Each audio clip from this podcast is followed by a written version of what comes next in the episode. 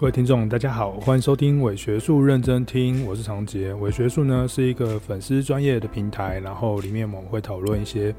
文化研究啊，或是社会学的议题。那当然有时候呢，我们出去玩的时候，我就会把一些游记啊，或者是好吃的东西啊，或漂亮的风景，然后就介绍给大家。所以呢，嗯，我记得很久很久很久以前，然 后就是在那个疫情还没开始之前。我还蛮常去日本的，所以呃，我相信有很多朋友们或是听众们是因为这个日本的主题，所以才会在伪学术的这个平台里面，呃，想要看到一些介绍或是一些特别的东西。开放了嘛，大家都可以出国了，那就会非常多人问我说，为什么我还到现在还没出去？对，就是，嗯，因为工作很忙，然后再加上有点担心，就是。嗯，在这个一开始的时候，出去无论你去哪里，去日本啊，去泰国啊，或者是去欧洲啊，会不会有一点那种你知道，就是观光还没有还没有恢复的感觉？所以我想说，也不要人挤人，然后就是呃那么仓皇的就出国。那不过我猜想，我应该今年呃上半年的时候。应该就会去，就会回家吧，就会去日本吧，所以就开始有做一些功课。当然，我已经看机票跟饭店了，这样子哦。那就想说要要做一趟去日本的旅行。好，所以呢，今天的内容呢，就是其实有点像是回顾我之前的某些旅行。为什么要回顾呢？是因为呃，我其实已经默默的决定，我这一次如果去关西去日本的话。那我要把我所有的力量 全部都集中在奈良这个地方啊！为什么是奈良呢？对啊，奈良是一个，假如大家对于那个日本是稍稍稍有熟悉的人，或是对那个关西地区稍微熟悉的人的话，应该可以很明显的发现哦，就是金板神奈、金板神奈 哦，就是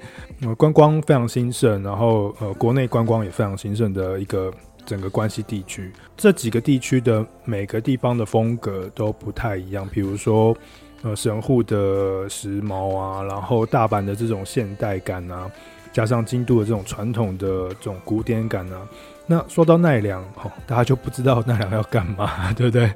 呃，某个程度上，就是如果你仔细去看哦，去奈良的人哦，很多当地的日本人，他们去奈良就是去毕业旅行的。所以，所以奈良是一个毕业旅行的好地方哦。那种小学生啊、国中生、高中生，他们呃学校如果安排毕业旅行的话，都会很常去奈良。那当然呢，为什么要选择奈良呢？因为奈良呢是一个日本的起源啊、呃，整个日本的这个大和国或整个日本国家的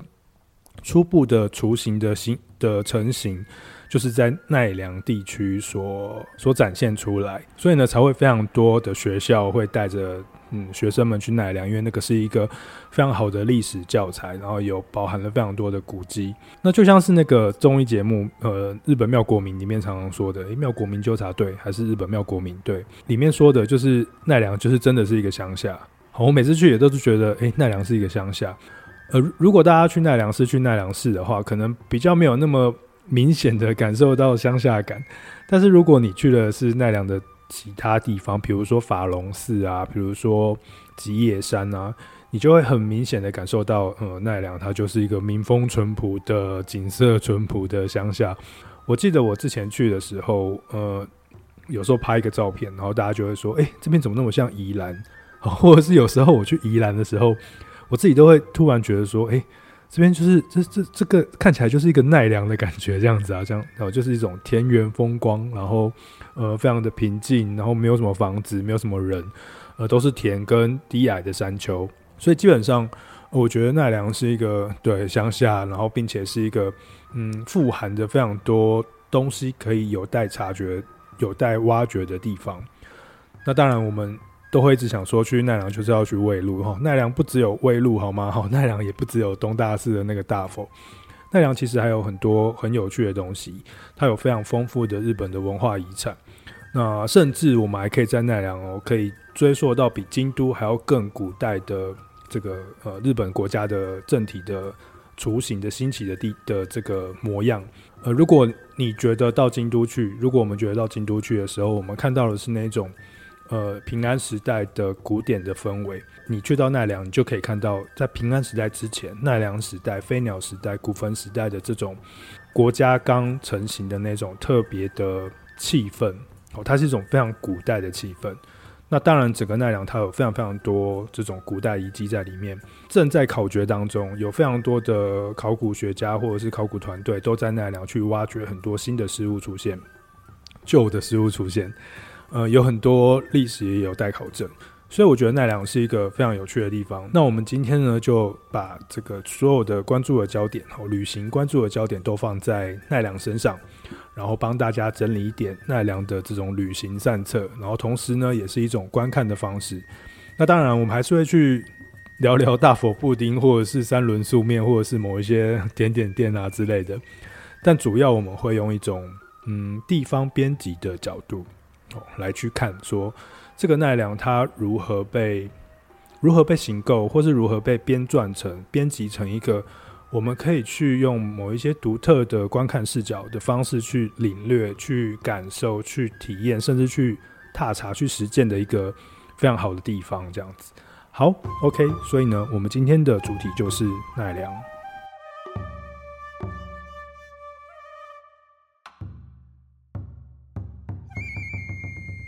那一开始呢，我先谈谈为什么我会喜欢奈良。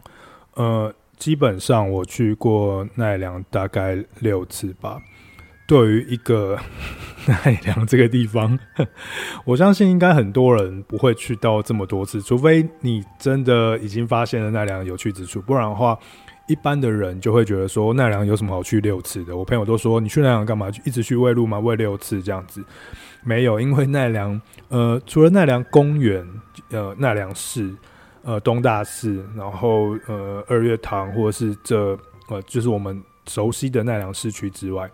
其实奈良的范围非常大，就是除了奈良市之外，奈良县的范围是一个还蛮幅员广阔的地方。除了奈良盆地本身之外，它还有包含了非常多的山的部分，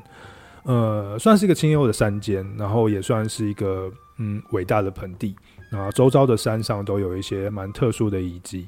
所以呢，呃，我自己去过奈良几次之后，就嗯，深深的喜欢上这个地方，甚至后面几次的旅行，我就几乎都没有进去京都或大阪，直接从关西机场，然后就坐公车，呃，坐立木津巴士，然后就直接到奈良去寓所啊，或者去大河八木啊，或者是到天理，或者是到奈良市去住。所以呢，我自己会觉得奈良是，呃，对我来说是一个个人蛮钟爱的地方。不过你去看那个，呃，日本在介绍奈良的时候，他们自己的旅游书或者是一些旅游调查，奈良绝对不是大家最喜欢去的地方。它常常排名没有被排在非常前面，呃，基本上连日本人自己都没有很爱奈良了。所以就是，它就是一个，嗯，知道很很很很平和的地方。那如果你还有看过一些日本的综艺节目，他们会去比较不同县民的性格，好，奈良、大阪、呃神户跟京都，那你就会发现，哦，他们就会讲一些笑话，比如说，呃，有一一群人，他们去上大学或是上高中，哦，上大学吧。那来自于这几个地方，哈，神户的人呢，就是一个非常漂亮的样子；那大阪的人呢，就比较热情。好京都人呢，就是比较你知道，就是迂回的典雅，就是他讲话都不会讲真的，然后都讲一些非常嗯很内敛的话。那不过奈良人呢，通常都会被遗忘。奈良人他们就是那种哦，很羡慕京都人的典雅，很喜欢大阪人的现代，跟呃觉得神户是一个很かっこいい的、很帅气、很漂亮、欧夏雷的人们的一个的的的对象。所以奈良本身。就就是乡下人这样，他们就会觉得说啊，我是乡下来的这样子。 不过呃，比起呃这几个地方，我我觉得呃奈良的那一种平和，哦，刚刚用了很多平和啊、幽静啊、乡间啊、乡下啊的的的这样子的的语汇，其实都是在在表现出呃，我觉得奈良它其实是一个很独特的地方，它很低调。那它的低调，它的平和，就是它所带出来的那种很宁静致远的感受，而这个宁静致远的感受，绝对绝对是跟他作为一个日本国兴起的哦刚开始建立的地方的这样子的一个特殊地位是相关的哦。当然，我第一次去了，我还是有喂鹿了。我记得我第一次去的时候是跟我的一个女性的好朋友叫菲菲去的。那我们去了春日大社，去了奈良公园里面的呃东大寺，去了二月堂，然后。喂了非常多的鹿，那些鹿真是超可怕的，对，它会不断的冲过来这样子哦，然后你就拿那个鹿的饼干给它吃。然后我记得我带我妈去的时候也是一样，一样的剧情不断发生。带我朋友去的时候，每个人都有喂鹿的过程。那当然，鹿对于呃整个奈良或是春日大社而言，它是有一个神兽的一个意涵存在。如果大家去的时候有呃注意一下它的呃告示牌的解说，为什么奈良会有这么多鹿？哦，为什么广岛也有个地方有很多鹿？为什么鹿岛神社哦也有鹿？好，那是因为鹿在呃日本的神话故事当中，它有神兽的意涵在，所以在奈良的这个地方就会养了这么多鹿，然后并且呢，这些鹿都是你不能够 杀它，你必须要好好的养它，你也不能够车子过去的时候让它过这样子。所以鹿对于整个奈良的奈良市的这个神圣的地区来讲，是一个。呃，代替神好的一种动物的呃象征。那不过奈良呃，就像刚刚说的，它的区域其实还真的是蛮大的哦。除了奈良市在呃上面北边之外呢，我们还分成了呃北河、中河、西河、中河、中河、西河、东河跟南河。河是和平的河。那为什么用这个“河”这个字呢？大家有没有发现，就是它的行政区的划分都用了“河”这个字。就是因为它是大和文明的发源地、诞生之地，所以它才用“和”这个字。好，这是一个蛮特别的，并且很鲜明的，就可以理解到，呃，奈良对于整个日本国家的独特之处，哦，就在这个“和”这个字上面被显现出来了。嗯，不过呢，我们总的来说啦，就是奈良，嗯，其实就不 就是一个很平和的地方，所以基本上它没有非常的。吸引人，或是太过迷人这样子，没有被好好宣传，没有被好好认识。呃，当然它有很多有名的部分，这样。但是我自己在这几年看奈良的转变过程，你可以看到它从以前比较没有那么着重在一些介绍地方，或者是让地方的形象更鲜明的这样子的过去，一直到后来，他们开始用了非常多的方式去介绍奈良，好，去编撰奈良。用地方编辑的角度去切入，让奈良地区透过呃地方形象的建构啊，透过地方字的编写啊，透过数位媒体啊、NSN 啊、社群媒体啊，或者是音乐创作啊，哦，音乐创作，我还想到那个呃唐本刚啊，唐本刚啊，还在那个奈良的平成京开过一个演唱会吧，还是拍过一个 MV，他其实也就是透过一种介绍他的故乡的方式去。谈奈良是一个故乡，日本的故乡这件事情，那其实就是地方编辑，或是地方创生，或是地方编撰的这样的角度，就可以让我们去看到说，呃，究竟我们如何，或者是奈良人，或是奈良的这个地方如何透过一些手法，去把奈良转化成大家可以认识这个地方的方式，带给人们，或是旅客，或者像我们这种时光客，哦，就是更有。呃，丰富的地方想象，这个编辑的过程呢，或是地方创生的过程，其实它包含了非常丰富的，嗯，一些呃地方人文的实践。比如说，你必须要去做人文调查，你必须要去做田野调查，你要采集很多资料，你要做考古哦。当然，这个考古是这二三十年来慢慢慢慢的考证出来的。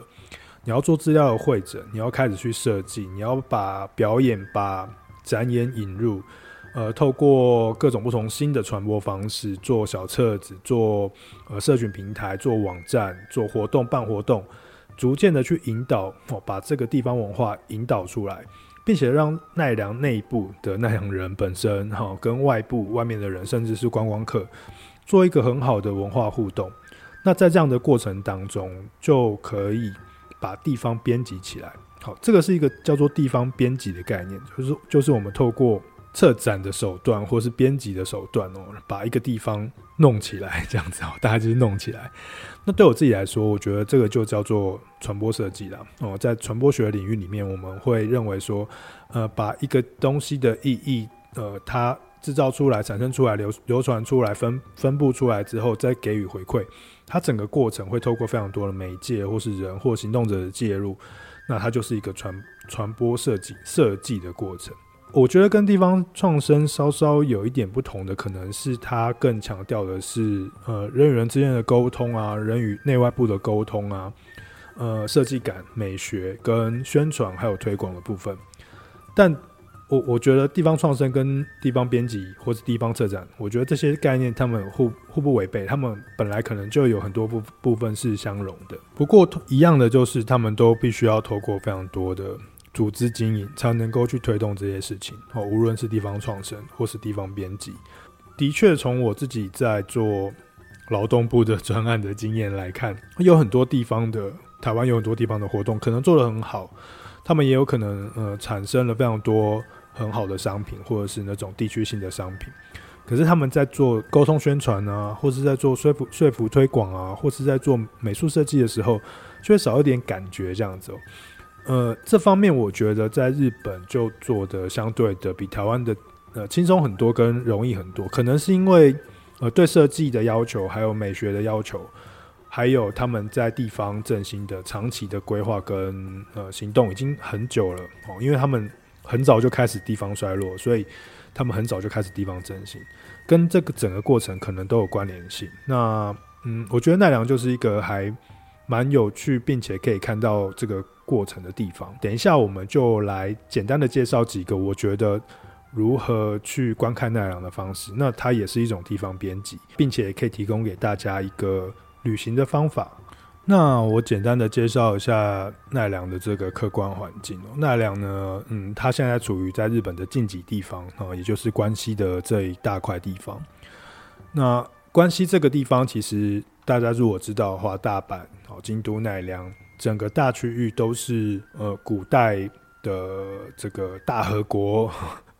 或者是古代日本的发源地的一个非常广阔的地区。那它里面横跨了从这个平安时，从奈良呃从古坟时期到这个平安时期之后，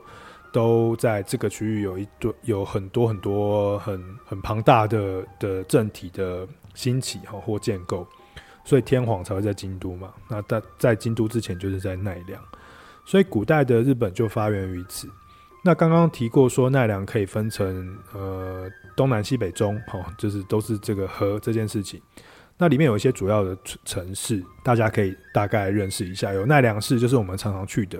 那有大和高田市，有大和郡山市，有天理市，好在呃这个右边的地方，哦，有在下面的地方有江原市，哦，樱井市跟五条市、御所。然后在呃左边的地方呢，有深居市，或是香知市、葛城市等等。那在山上还有一些就是嗯比较难宇陀市哈，比较难去的地方。那那我们就先不说。基本上我们可以透过这些城市，就大致上可以理解说奈良的整个分布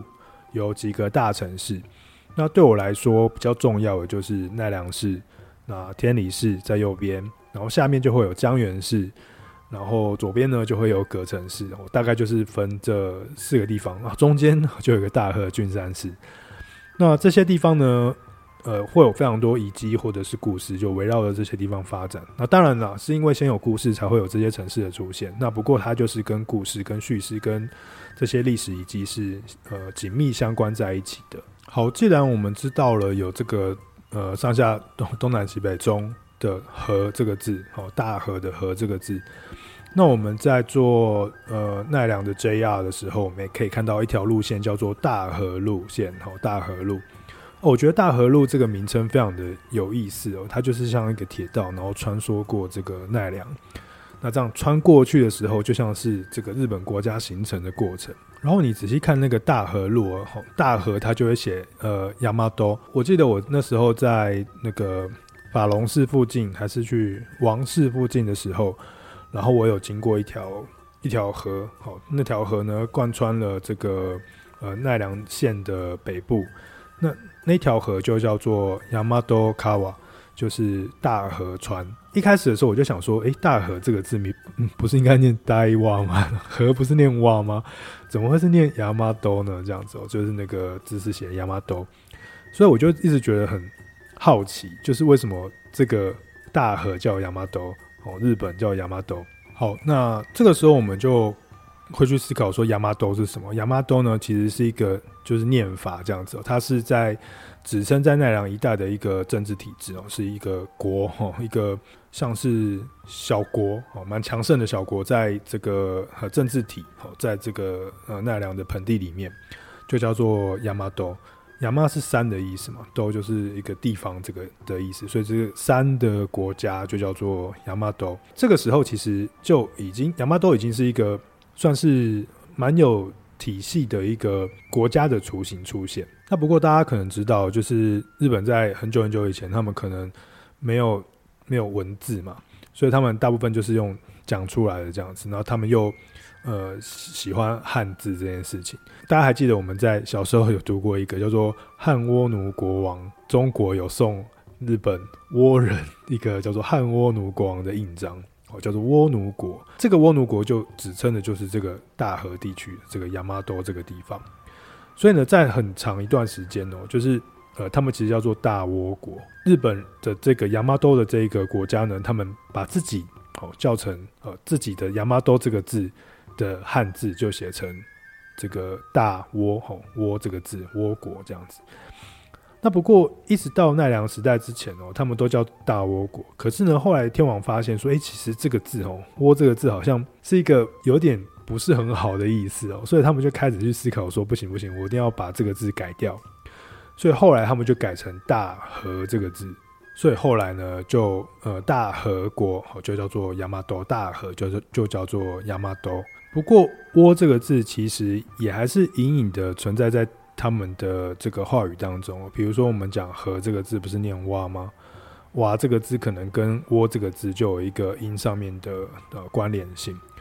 所以某个程度上，我们叫呃日本人叫“和人”哦，“蛙人”哦，就是呃“倭人”哦，就是“和人”的意思。所以其实它还是有连接到之前的那个中国人对日本古代民族的称呼。亚麻多本身呢，其实也蛮有趣的。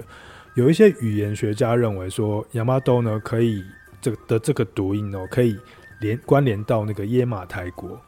大家可能知道有一个哦，耶马台有一个卑弥呼的这个很很知名的巫女的女王哈。我们在玩战国无双的时候就会出现哈，有这个卑弥呼这个角色。所以就有人在说啊，说诶，这个亚麻多这个字啊，其实是不是就是意指耶马台耶马台王国？其实它原本的地方就是在这个大河这个这个这一块区域里面，呃，其实有很多学说啦。有些人觉得耶马台是在九州，那也有一部分的人觉得耶马台其实应该就是在现在的这个奈良的地区。所以呢，从倭国哈到这个大和国，然后到日本，好，这整个国家称呼的过程的变化。其实里面就是充满着政治的意涵，或者是说政治的论述形构意涵。呃，有一个有名的社会学家叫做 Anderson 哦，他有出了一本书叫做《想象的共同体》，他提出了一个概念，他就认为说呢，一个国家或一个群体或一个集体，他要建立起他的团体意识的时候，那他会透过一些叙事或者是论述的手段，来达成让大家洗脑认同的一个过程，比如说地图，比如说书籍，比如说历史。那日本用的方法就是用历史的方式，呃，在古世纪当中，哦就发现这个开始把倭写成河，所以大倭就写成大河，所以呢，大河就等于就是整个啊奈良地区的这个地方的政治体制，我们就叫它大河，就挥别了过去那个被中国视为倭的这个概念，形成了一个日本初期的国家的名字，叫做大河。那后来在天武天皇跟统治天皇的时期呢，呃，他们引入了宗教的手段，透过天照大神的这样的一个神的创建，在这种太阳神的神话当中，加强人们对于日日太阳日日的这个这个这个意识。呃，为什么要加强这个意识呢？因为太阳从东边升起嘛，那在西边落下，那所以日本人他们是在东边，所以他们就是很厉害。中国人在西边，所以他们就比较弱哈，在西边，所以他们是日落之国。啊，日本就是日出之国，所以才说日本。那这样的一个变化，其实可以看得出来。呃，哦，刚刚这个日本的称呼是在日本书籍里面被提出来的，所以你可以看到两件事情。一件事情呢，就是呃，这个从大倭到大和到日本的这个变化。那第二件事情呢，是在古世纪这个类似神话故事的历史书当中，我们把日本人把大和当作是一个对内的宣传，哦，他透过一个神话故事，把整个日本民族统一化，变成一个呃日本呃以奈良为中心的日本国家。日本书记就刚好相反，哦，他透过嗯对外的方式，日本书记有点像是给外国人看的。我我我写了一个跟日本相关的政治历史，然后给外国人看，哦，无论它的内容是对呃是编撰的，或者是真实，或者是虚构的。但我就是给中国人看，那给中国看的时候，我就告诉你说，诶，我们日本人其实是日出之国，那你们中国人是这个日落之国，呃，达到一个呃外交手段的一个过程，所以蛮有趣哦。两本史书，等一下会提到，就是《古事记》跟《日本书记》，他们各自在日本国家形成的时候，起了一个非常重要的想象的共同体的一个作用，并且一个对内，一个对外的产生了很多。呃，这种民族同化的手段，或者是呃跟其他国家做外交关系的手段，因此呢，这两本史书呢，《古事记》跟《日本书记》，如果大家有看过的话，就会发现《古事记》里面有用了一些汉字跟一些看不懂的 的，的日语的写法，对，然后呃，你你也念不太出来，那是古代的日文这样，然后但是在《日本书记》里面用的就是很多。很多中文，很多汉字，就是你看得懂的那种状态。这样子的做法呢，就可以支撑起一个大和的历史叙事，并且呢，可以让统治者合理的、合法的统治整个日本的民族。所以两本书，呃，《古事记》跟《日本书记》，我们就简称它叫做“纪纪”。好，然后它是呃，元明天皇命那个太安万里去编撰的。那古事记，呃，日本书记我忘记是谁做的，好，不管，反正呢，重点是这两本书就带给整个日本，好，重点呢是这两本书就贯穿了整个日本的，一直到现在的非常多的神话故事或者是历史的过程的一个基础。好，就在这边呢，有趣的是，因为呢这两本书实在是太古远了，对不对？然后并且它又很重要，又是一个国家兴起或国家建构过程的一个过程 本身。如果我们去考察日本书呃日本书记，考察古世纪的话，那你就可以发现他，他诶，他的编撰是来自于奈良，他写的人也是在奈良，他的皇城也是在奈良，他讲的故事也是在奈良，所以奈良就是一个寂寂的故乡嘛，就这两本书的故乡。很有趣的是，我们在呃奈良游玩的时候，当你们环顾，当我们环顾四周的时候。我们依然可以看到非常多呃古事记跟日本书记所遗留下来的所描述的风景，所描述的地方。那也因为奈良它的发展就是比较慢，哈，就是跟刚刚前面讲乡下哈乡下的概念这样，因为它没有城市化，所以呢有非常多的自然环境跟景观，还有一些遗迹，到现在都还看得到。呃，在近年有非常多的考古团队，他们在挖掘的时候，可能是在挖别的东西，都会不小心挖到对自己的一些很重要的事情。那还都可以找到一些很明确的地点哦，可以见证这些传说或呃神话故事的最原初的舞台，或是他一开始是在编写或虚构的时候所想象的那个对象是什么。然后日本人哦就很聪明，他们就用地方编辑的角度来去透过。古诗记透过日本书记来去编撰，好，来去编辑，来去策展奈良本身。那我记得我那时候在我之前呢、在查资料的时候，我第一次去奈奈良的时候，第二次当然也都没有发现这件事情，或者是没有非常上心在这件事情上面。不过后来我越来越喜欢奈良了，并且我开始有比较认真去研究奈良里面的。嗯，一些遗迹之后哦，当然跟我很喜欢去古墓这件事情有关系。如果对古墓有兴趣的，可以去我之前的集数去找呃我的古墓之旅。呃，我对这个日本的古坟非常有兴趣。我、之后也许我还是还可以再讲一次，就是呃继续补充其他的古坟。奈良什么没有？就古坟最多，所以就是我在查古坟的时候，我就查到说，哎、原来我们可以用。古事记可以用日本书记的这个角度来去看奈良的整个旅行路线，哦、这很有趣耶。这样子哦，你可以去看到呃日本书纪或者是古事记它的编撰的作者的出生地啊，可以看到泰安万里的故乡啊，可以看到呃这个纪纪编撰的缘起的这个地有相关地点啊，可以看到呃当时的政体哦，比如说奈良时代的这个藤原氏家族，他的政权的挥发挥的地方，平城京等等，或者是像呃这个这个古世纪里面他提到的这种神话故事里面，天地之始的高天元哦是在哪里？他是。看了什么地方，然后去思考有高天元这个地方；看了什么地方，去思考有这个呃什么有什么神话故事或什么传说在三轮山这个地方等等。所以这些整个奈良盆地的环境，很多都被描绘在这个神话故事的这样子的一个日呃历史书籍当中。呃，里面也提到了日本武尊啊，然后也提到了这个呃最初政权的兴起。所以其实有非常非常多的记记的内容。都可以变成是奈良的旅行路线，那大概有包含十条，在我查到的这个资料当中。那我记得我最我有去过几个，呃，我有按照这样的做法去玩过几条路线。第一个是纪记的编撰的缘起的地方，嗯，大致上就是在今天的号称日本最美乡间的明日香村或者是飞鸟村这个地方。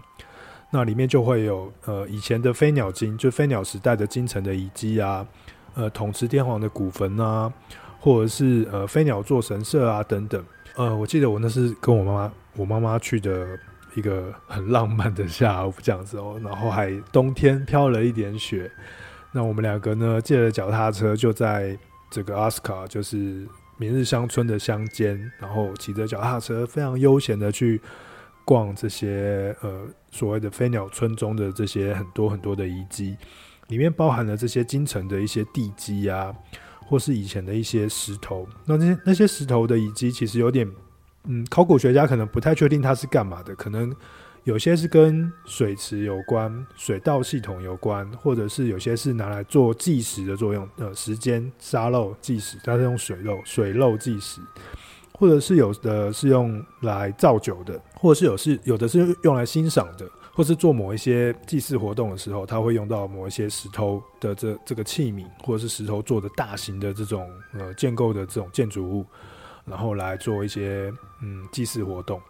所以你可以在明日乡村的这个地方看到非常非常非常多这些很特别的呃飞鸟时代或是古坟时代的遗迹。那我还有去过一个，就是呃泰安万里的故乡哦，这个真的是超少见的，就是我我猜应该没有人会去这个地方吧。然后呢，呃这边呢有很多，你你去看这边有很多小神社，然后这边的神社呢就都叫做多室，好很多的多多室，或者叫静坐室，好静坐镜子的这个静坐静坐室，呃静坐神社多事神社多神社小神社哈。这各种不同类似的名称的神社，在这一整个地区当中，那我觉得令我最印象深刻的是，呃，静坐呃天照御魂神社。其实有很多有很多静神社啦，那个地方呃大概有一二三四五座跟镜子相关的神社，你可以很明显的感受到，就古代的氛围，在这个充满。没有东西的乡间，都是田跟很小很小的小聚落，可能只有七八栋房子，然后就是一些农夫这样。那他们附近就会有一些就是静坐神社或者静神社。这些静神社呢，他们都是拜镜子。那大家可想而知，日本的三神器是什么？就是其中有一个是镜嘛。从中国引进了很多这种铜镜，哦，厉害的铜镜，漂亮的铜镜，然后引到日本之后。他们就开始学习做镜子的这个技术，然后呃，镜这件事情以后就变成是呃贵族或皇族他们所使用的东西，然后并且也变成是这个地区的工人们、工匠们他们的主要的工作，他们是提供皇室。或者提供有钱人、贵族，他们有这个好的镜子，所以这边就是专门在做镜子，所以呢，就叫做很多很多的镜神社。很明显可以感受到这个地方有一种非常古代的氛围，然后并且会被这个神社展现出来。我相信很多人去到日本，很喜欢去逛神社。呃，有的神社很新，或者是有的神社可能比较近代一点，你可能看到的东西是跟现在的叙事或者是某些东西混合在一起的。那我去到奈良的这些神社，我觉得它超古代的，虽然说它可能很多都是后来才再再去重建，不过你可以很明显的去感受到神社跟这个地方的地理分布的关系，跟居民的关系，跟人口，跟过去历史环境，跟文化脉络的关联性，都透过这些神社的地点被展现出来。你甚至可以感受到。某一些东西，它有一个奇妙的神圣性，像那个飞鸟座神社是在明日香村里面。哦，你去的时候，它在一个山丘上，你可以感受到它那个古代氛围非常非常的强烈。那后来我跟我妈还去了另外一个地方，我我妈都陪我去这个奈良的 古古世纪之旅，这样子很多地方，三轮山，哦在这个。啊，奈良的右边，然后有一座山叫三轮山，它有一个很大的鸟居。其实我是为了那个鸟居去的，那个鸟居号称是日本第二还第一大、第二大鸟居吧。那因为它的整个视野非常的漂亮，就是它是后面有一座漂亮的三轮山，好，没有非常高啊，缓山缓坡的山，然后前面是一大片的田园，然后就有一个鸟居，就是在那个田园之上。所以就看到一个大鸟居，后面是一座山，然后前面是一片田园。那整个田园里面就只有那个非常巨大的鸟居就被矗立在那边，很明显的感受到那一种很奇妙的神圣的氛围。那进到三轮山里面，你也是可以沿着山看到非常多很重要的古坟，然后以及三轮山本身的故事。呃。这故事我就不说了，就是嗯，我们下一次我们有机会谈到古世纪或者是神道教的时候，我们再来谈三轮山的故事。好，那其实就是呃，我觉得这三轮山也是一个非常有趣的地方。然后在山脚下，你还可以吃到很有名的三轮素面，好，就是很像台湾的面线，好，但是煮得很淡这样子，好，但我觉得还蛮好吃的。那此外，我还有去到就是呃藤原。藤原氏的他在这个平城所建立起来的这样子的一个政权的一个过程哦，那主要就是表现在展现在这个天平时代，就是平城京的这个时代。平城京就是大家如果有去呃奈良市的话，我们如果坐近铁，然后进到奈良市，还是 JR 也会哈，就会经过一个很大的平原，然后那个在进奈良市之前哦，就会经过一个很大的平原，那平原上面呢就会有好多栋。好几栋古代的城城墙跟皇宫的样子，不知道大家有没有看过？就在那个平原上面，哦，就只有就好几栋这样子。那个东西其实就是平城京的遗迹，然后他把它建建起来。呃，你你可以看到，就是想象想象古代的京都其实是在那边，然后呢，呃，因为后来都毁掉了嘛，所以就变成是一一片平地。那后来的这个奈良的地方，就把它建立起来，变成是可以重现好古代日本的这个呃平城京的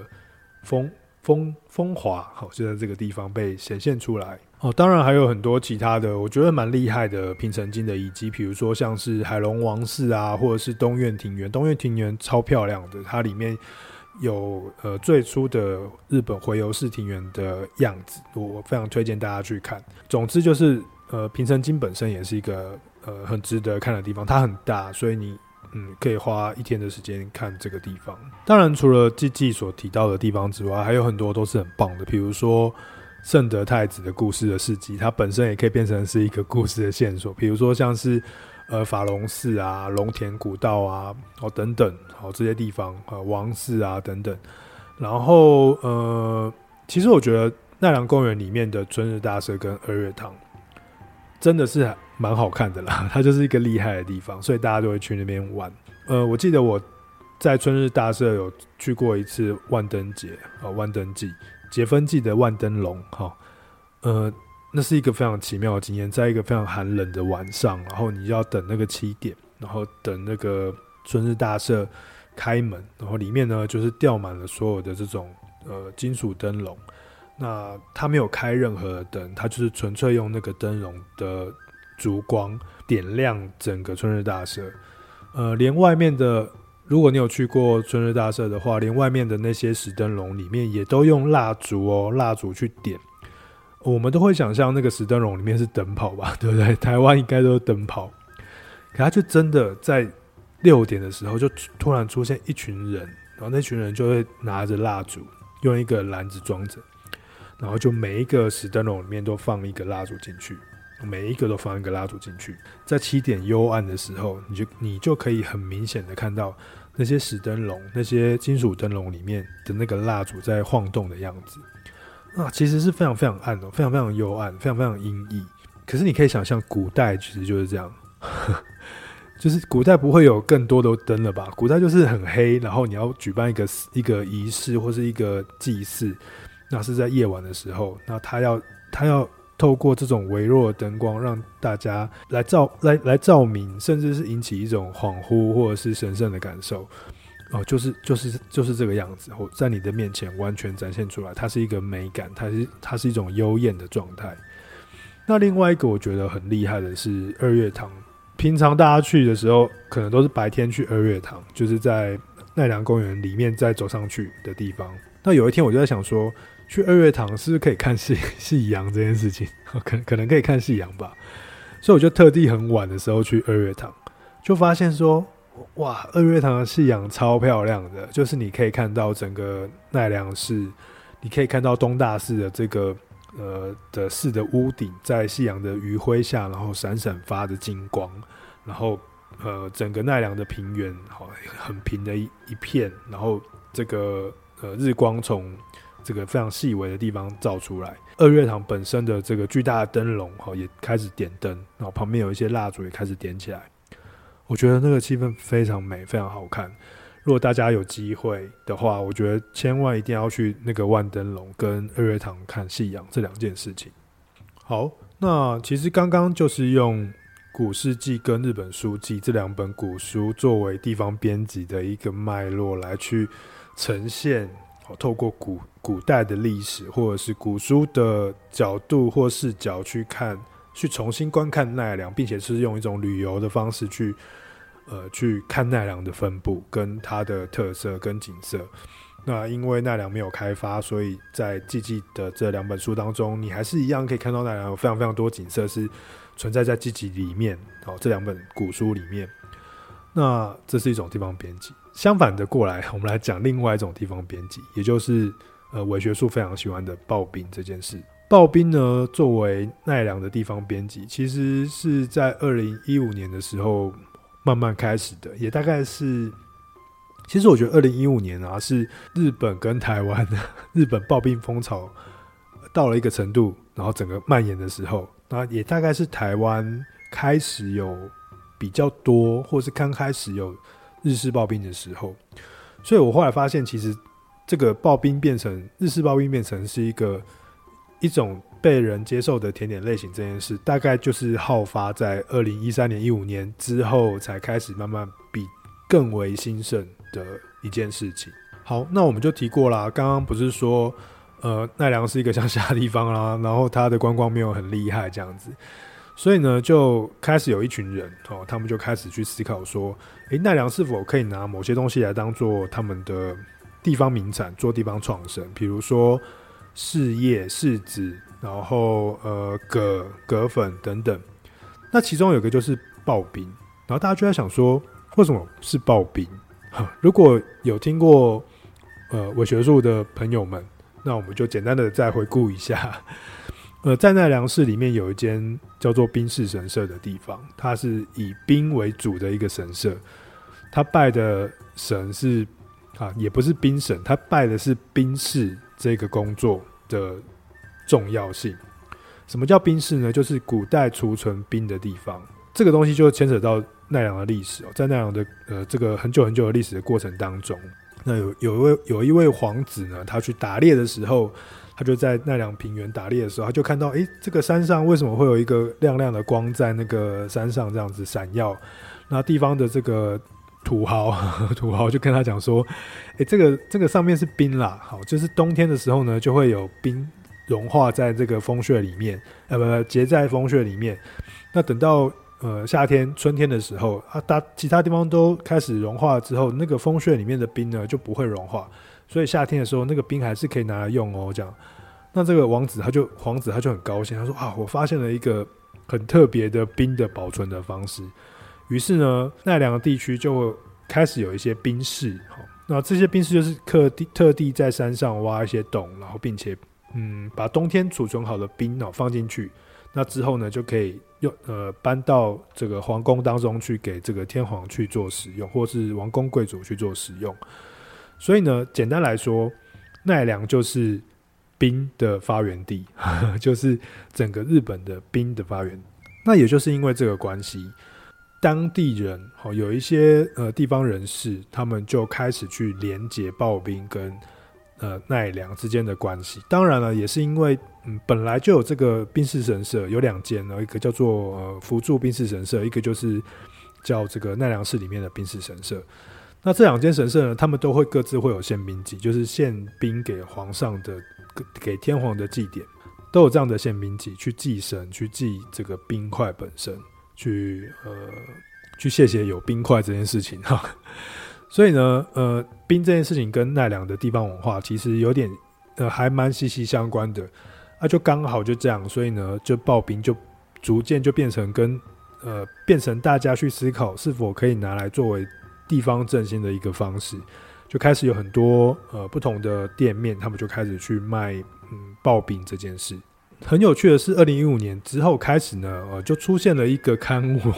算是刊物吗？出现了一个刨冰指南，哈、哦，盖斗，就是奈良刨冰指南呢，就变成是嗯，他会去收集，哦，或者是或者去找整个奈良的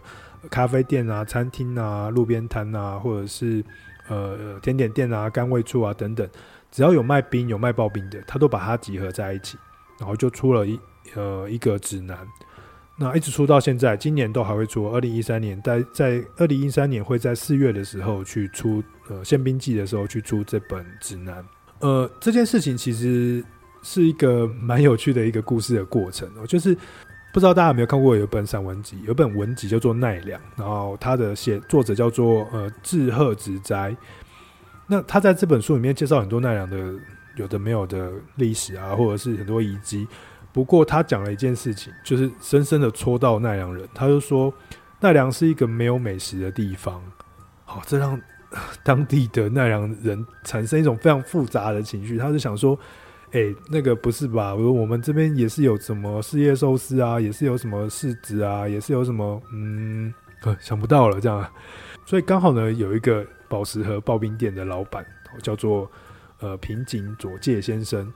他原本是在做柿柿叶的相关柿子叶子或柿子的相关的这个食品业。他后来就开了一个刨冰的专卖店。他也透过这件事情，他就突然就想说：哎、那我是不是应该是来召集？以下那个奈良的做刨冰的人，然后并且形成一个地方编辑，然后形成一个手册。那这个手册呢，可以把整个可以透过刨冰贯穿奈良的饮食特色、观光特色，让大家可以留在奈良，可以把奈良当做是某一个东西的象征，而这个象征会连接到它过去的历史和整个过程，还有它周遭的环境，那就是刨冰这件事。所以。刚好，因为也都会有冰室祭典啊，也都会有宪兵祭啊，也有冰室神社啊，所以这件事情非常的理所当然的，就变成可以用刨冰来作为地方创生的一种方法。那像今年二零二三年的四月十四号，就会在呃冰室神社呃举办宪兵祭，然后之后呢，就会有一个刨冰的展会的一些活动。呃，我的好朋友朝日夫妇，他们也会去。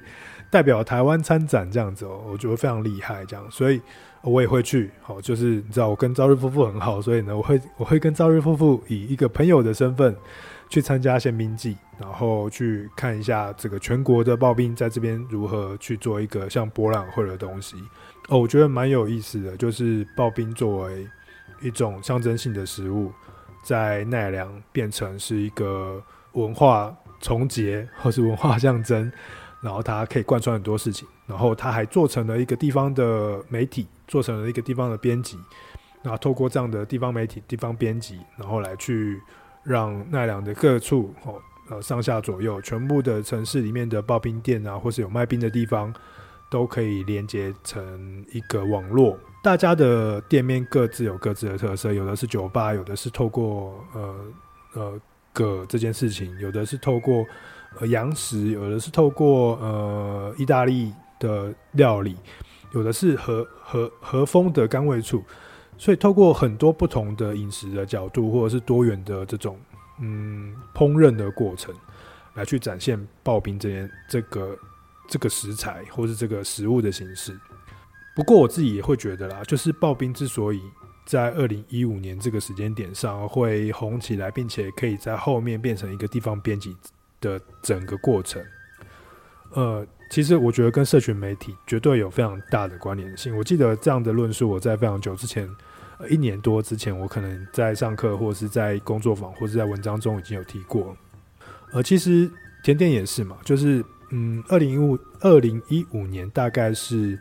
Instagram 或者是脸书真正大爆发，尤其是 Instagram 在我们的生活中大爆发的时候，呃，整个用户上升的非常明显显著，然后手机的普及率也到达了一个程度，呃，吃东西先拍照这件事情变得是每个人都一定会做的事情，所以呢，呃，刨冰这一种看起来非常明显的华丽夸张，非常的澎湃，然后很多的装饰，很强调顶饰，很强调。鲜艳色彩跟夸张造型，跟很满意的这个圆形很大的样子，它的表现性很强，所以呢，我觉得它甚至比蛋糕的表现性来得更强很多。所以呢，刨冰就变成是一个在社群媒体上很容易引起大家注意的一种食物或甜点形式。那这件事情也跟呃，我觉得。就是社群媒体的兴起，好，手机的普及跟刨冰的兴起，还有刨冰作为地方编辑这件这些事情，好，绝对是可以关联成一个很复杂的刨冰文化网络，然后串联出去，呃，以至于到今天我们可以用这样的方式在奈良看到用刨冰作为地方编辑的一个一个一个例子，好，一个一个特殊的策略或行销地方的手段。嗯，今天其实，呃，当然，我觉得奈良有非常多好玩的地方，也都可以，嗯，细细品味。那今天我介绍了两种方式，一种方式是透过古事记跟日本书记的两本古书的角度去看奈良的整个奈良县。那另外一个呢，就是用这个暴病的角度去看整个奈良县。对，就是其实奈良不只有奈奈良市哦，包含了整个奈良。的所有地方，其实都有很多蛮有趣的东西，值得大家去去找寻，然后去去走走三边古道啊，或者是葛城古道啊，或者是农田古道啊等等，吉野山啊，呃，希望大家下一次去关西的时候，好抽出一天来 去奈良看看，